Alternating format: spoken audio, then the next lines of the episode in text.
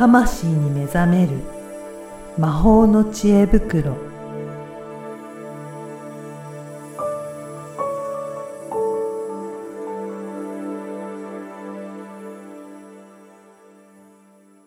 こんにちは、小ラボの方です。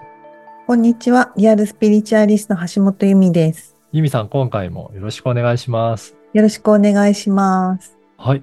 今回はリスナーさんからコメントがいただいたということなので、ぜひそこのご紹介からお願いできるでしょうか。はいはい。まず、えー、ラジオネーム、うんロビンさんからですね。はい。はい。まずちょっと読みますと、えー127回目のうん魂の仕事をする、起業する方へのポッドキャスト聞きましたと。うんで、気づき学びの多い回で岡田さんがおっしゃっていたように何回も聞いてみるといいですね。でまさにその通り、えー通勤行き帰りで配信されてから聞いています。その度に言葉が入ってくると。でまだ私は起業していないので実感、あ実践はできていないのですが、イメージを膨らませています。うん大切な要素がたくさんあり、感覚だけではなく考えるべきことを整理して最短で進めたらいいなぁと思っています。うん。で、お話の中で自分のブランディングをして事業を行うといいというのがありましたが、えーそれは自分の個性なのか、エネルギーとか魂なのか、うーんそういうものを出すことで共鳴する人たちがお客さんとして来てくれるようになる。まあそういう自然な流れになるんじゃないかと思っています。で、こうなりたい、こうしたいという思考や、えー時代を読む要素を加えた、よりリアルなイメージでブリブランディングをする感じなのか、などなど、うん。本当に考える回でしたと。うん。で、このブランディングに関しての掘り下げたお話聞けたらいいなぁと思います。よろしくお願いします。まあ、こういうお話が届いております。はい。ありがとうございます。ね。えー、ね、ブランディングのところで、少し、うんじゃあ今日いろいろとお話ね、いただけるといいかなと思いますが、はい。ぜひぜひ、ゆみさんどういうふうにお考えなのかなっていうのも聞いてみたいなと思いますが。うん。あの、まあ、今回のお話はね、これから独立ないし、副業で自分の仕事をする人やしたい人に、まあ、参考になる話にはい。なるんじゃないかなと。まあ、ただ、該当しなくても、うん。えー根本にある考え方って何かしらの応用が効くので、まあ、ここはね、参考程度に該当しないよって人は、あの、聞いてもらえたらなおよしかと。で、えっと、ブランディングとは何かみたいな話は、ちょっと脇に置いといて、うんはいというのは、定義がやっぱりね、うん定まってないからなんですうんうんね。まあ、なので、それはちょっと脇に置いといて、うん。えーまず、その、ブランディングとかマーケティングとかお仕事をする上で必要なのは、はい。えー1、自分は何者か、っていうね。こ、れ、ビーイングレベルのうんことが、うんまあ、重要ですと。うん。で、まあ、そこから、自分は何をする人なのか、うん。まあ、ドゥーイングレベルですね。で、えー自分は何者かっていうのは、もうちょっと抽象度を上げると、人間性とか人間力とか、はい。あの、言語化できなくて OK な。領域、うんむしろな、なんかこういう感じで全然いいんだけど、うんただ自分の中で腹に落ちているっていうのがすごく大事です。うん。ああ、私これやりたいんだっうん。ていうのが感覚ベースでいいから、ある。うん。これ、これ明確になってると、明確っていうのは言語化が明確ではなくて、うん。うん。自分の中でつかめてさえいれば、うんいいです。うん。だがしかし、ビジネスになると、うん。何をする人か。うんこれはね、言語化が必要なんです。あなた誰ですか？って言われた時に、なんとなくの漢字を言っても何も伝わらなくって、はい。あの例えばね、あの心理カウンセラーで、えーインナーチャイルドっていうは、こう、あみんなっていうのすごいざっくりかもしれないけど、こう幼少期に、こう、どなたも傷ついていて、その傷を癒すことうんうん。で自分の人生が花開いていく。うん。そういうお手伝いしてますとかうん。うん。そういうふうに言われると、ああ、そういうことやってる人なそうですねんだ。ああ。うん。っていうね、何者かと何をするのかっていうのを、まあ、明確にしてうん。いくと。で、次に、誰を助けたい、うん。誰を良くしていきたい、誰のために？っていう、その誰っていうところが、うん、まあビジネス用語だとね、ターゲティングとか、はいペルソナとか言いますけど、そのやっぱり、そその誰っていう部分が明確にならないと、うん。うん。ある種やることを求めてる人、ニーズとか言いますけどね、そこがマッチングしないと仕事にはならない。うん。うん。まあこれはセオリーっていうかね、うん。あの、そういうもんだと。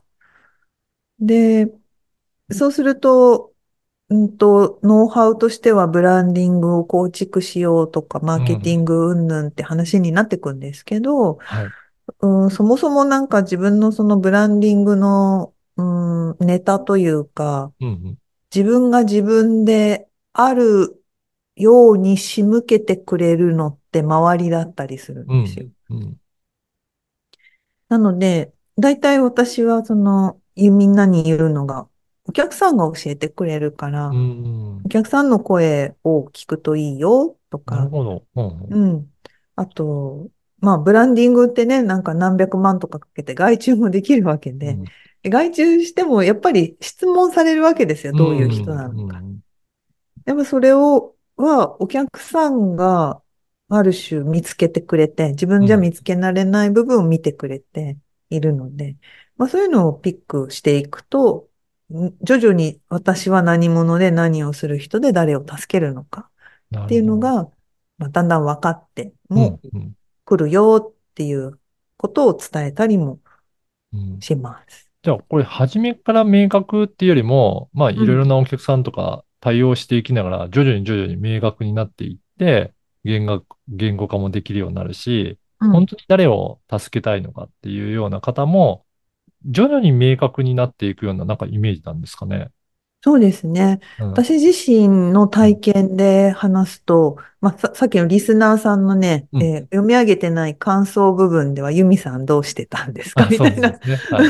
そういうのもあったので、うんまあ、ちょっとそこをお話しすると、私は一番最初独立し、しようって、うんあの、まあ、心理、心理で独立しようって思った時のきっかけは、まず自分自身の、なんていうのかな、まあ、自分は何者かっていうのをずっとやってきてたんですね。うんうん心理学で学びながら。はい。で、そうすると、あのー私は幼少期の時に両親が離婚して、うん祖母に育てられて、なんかその愛情っていうものがわからなかったし、すごく寂しい思いをしたっていうのが、まあ、思い出されてくるわけ。うんあここれが全部引き金になっていて、うんえー例えばその恋愛でこじらせるとか、いろんなことにこう反映されてたんだなっていう根っこを見つけたわけですね。で、その時に、あの、悲しみと同時にふっと怒りが湧いて、ほなんでこんな子供がこんな思いしなきゃいけないんだと思ったんです。あ、すごい、そこは客観的にし、いきなりなるんですけど、う。はい。あの、小さな子供が、なんでそんな、その愛されるべきってまでは言わないけど、愛される存在じゃないですか。だって生まれてきてねね。。う。うんん。でそういう祝福される存在が、なぜそういうふうに虐げられる状態に、うん。えーなるんだっていう、うんそう誰に怒ってるんじゃなくて、うんなんかその世の中にうん。怒りが湧いた瞬間があって、うん。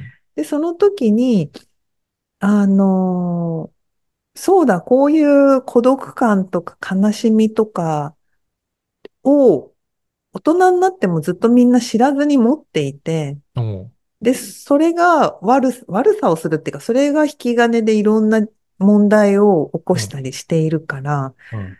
なんか、子供が、子供の時にやっぱりいい環境というかね、はい。子供らしく生きられて、愛情を受けられて、うん。えー育て、健全に育てられる環境をなんか作りたいと思ったんですよ。うーん、なるほど。はい。うん。で、なんか作りたいって思った時に、子供そのものにアプローチしたりとか、その環境を、うーん、作る、整備するみたいな仕事よりかうは、ん。まあ、さっきちょこっと言った、大人の内側にある子供の時の傷とか、まあ、葛藤とかうん、トラウマとか、えーそういうのが解消されると、自分自身が非常に楽になって、本当に人間関係も人生も変わり始めたのでう、ん。これを特に女性がうん。花開いて、その、わだかまりっていう種を解消して、花を開かせていけるようになったら、これまあ、近くにいる男性も、職員も、職場のね、スタッフも、家族も、みんないいじゃんって 思ったのが、はい。本当のきっかけなんですよ。なんか、その頃から結構、あれですね、ある程度何をやりたいか、どんな、何をする人なのかとか、誰を助けたいのかっていうのも、だいぶなんか見えてきていたっていうところがあるんですかね。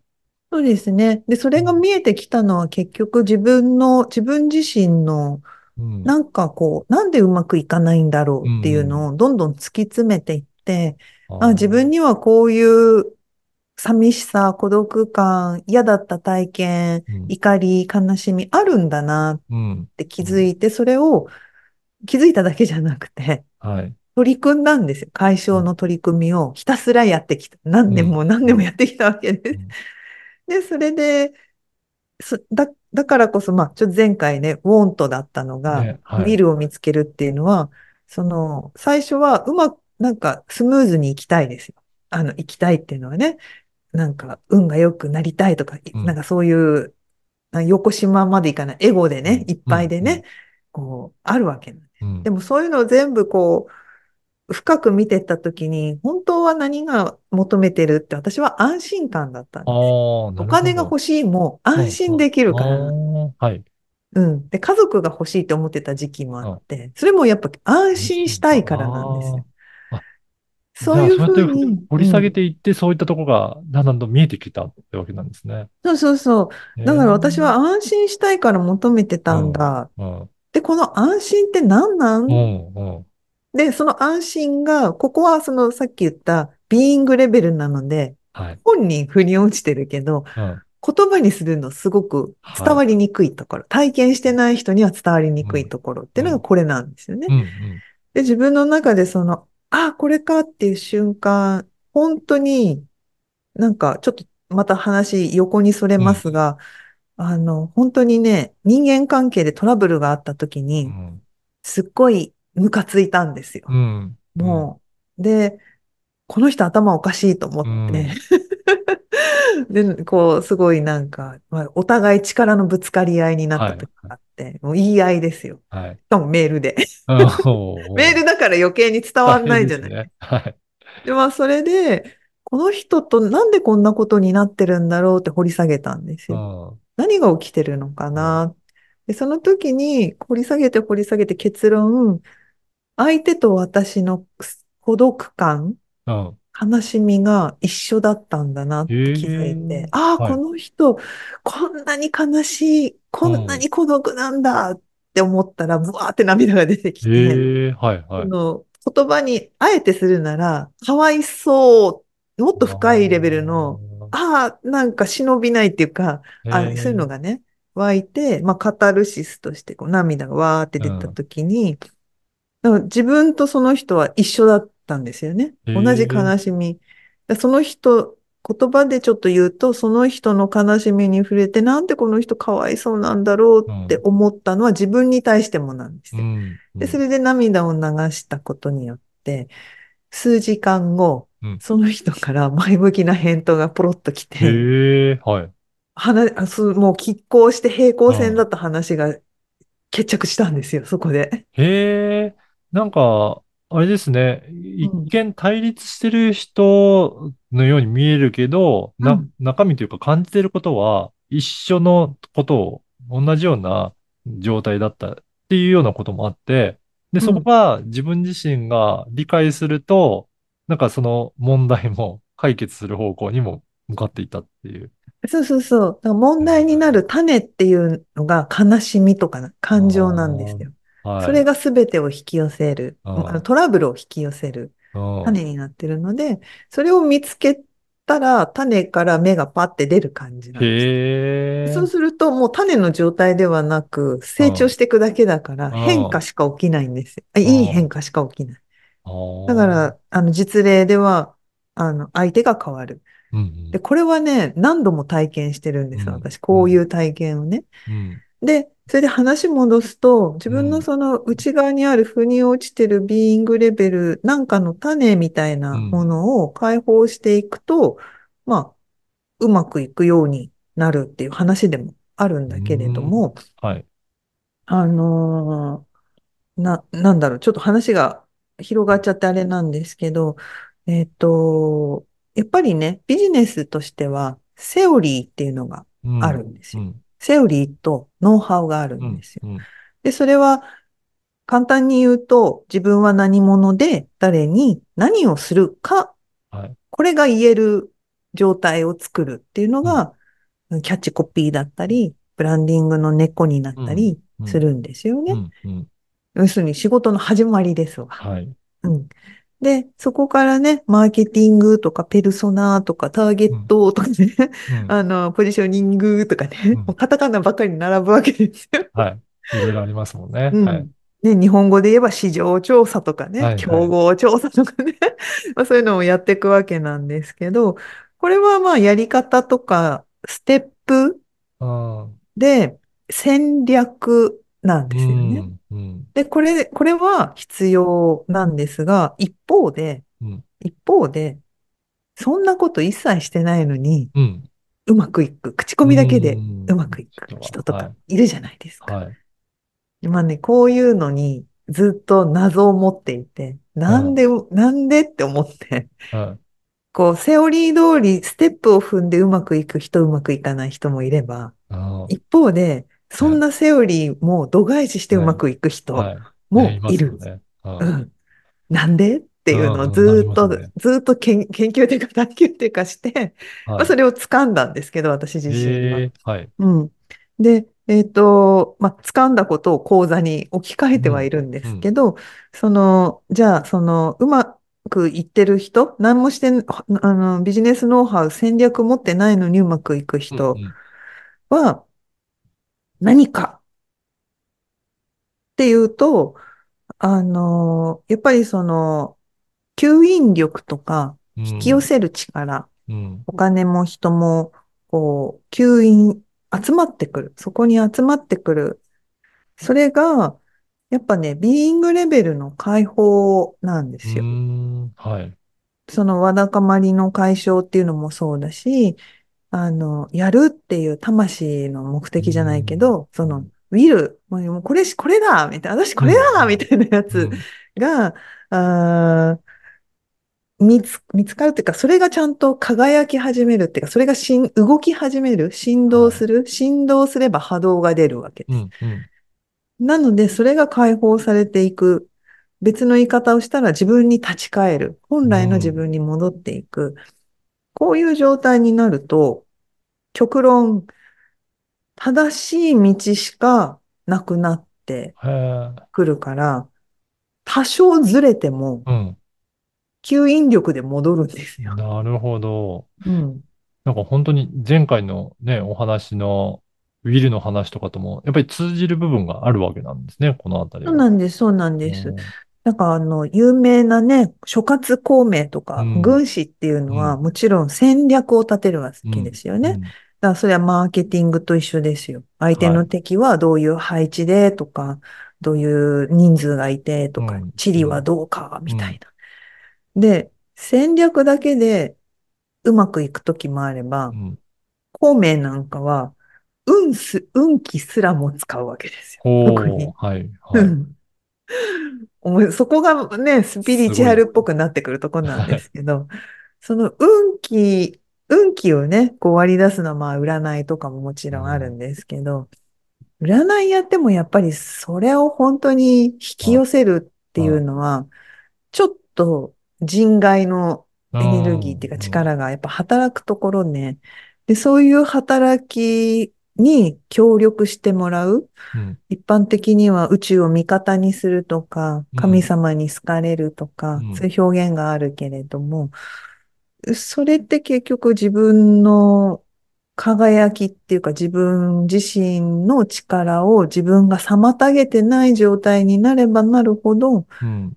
こう、吸引力、バキュームっていうか、うん。なる、あの、渦巻きっていうか、ナルトの渦みたいな感じで自分にこう全部が引き寄ってうんくるようになるんですよね。うん。なるほど。まあ、なのでね、うちに来る生徒さんや、まあ、コンサルのクライアントさんっていう人たちは、そのなんか運っていうものなのか、引き寄せなのか、なんかわからないけど、口コミとかでうまくいく人のエッセンス欲しいって来てくれるわけですよね。なるほど。うんううん。ん。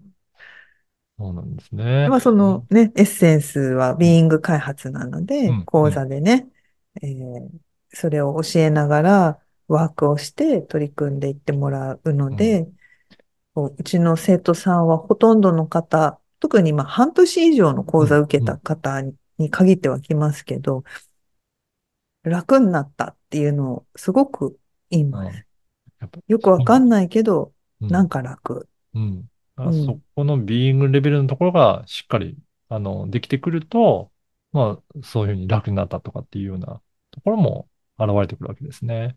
そうそう、なんか花開いてくる。最初、例えばね、農業だったら種植えてとか、うん気候のこと考えて害虫がとか考えるじゃないですか。うん。でも、慣れてくると、自然の流れで、ああ、今植え時だなとか、うんあ、今ほっといた方がいいなとか、あ、そろそろ対策しないとなって、だんだん分かってくるものでしょ？人って。はい。やっぱその力をいかに発揮していくか、うん。だからお金がある人っていうかね、そのお金持ちとか事業うまくいっている人たちっていうのは、うん。そういうタイミングつかむのがめちゃくちゃうまいんですよう。ん。そういうことですね。いやーね。ぜひね、うん今回いろいろ、その、リスナーさんからも、ブランディングのあたりの話もお伺いしたので、ね、ぜひ参考にしていただければな、というふうに思いますね。そうですね。ぜひぜひ、はい。あの、参考にしていただいて、うん。ね、私の話を途中ぶっ込んで、はい途中でそこしか話してないけど、い ままた、またねなんかのタイミングで、はい。そこからどうまた発展し、うんうん。どういうふうに考え方がね、ドゥーイングレベルで変わっていったか、などなど。そこもね、また、あの、次回以降、またお話しいただけるといいかなと思います。はい。そうですね。はい。はいそして、お知らせとして、えー3月7日にうん、この番組の公開収録、あと、ユミさんが今、あの電子書籍、えー発売の準備をしていますので、そのお話もぜひ聞いていただけたらと思いますので、はい。説明欄にある申し込みフォームからぜひ公開収録参加いただきたいなと思いますね。はい。ぜひぜひおいでくださいませませ。ねなかなかね、あの、こうやってオンラインとかですけど、直接お話しできる機会ないと思いますので、うん興味。ある方、参加いただけたらと思います。はい。はい。ユミさん、今回もありがとうございましたあ。りがとうございました。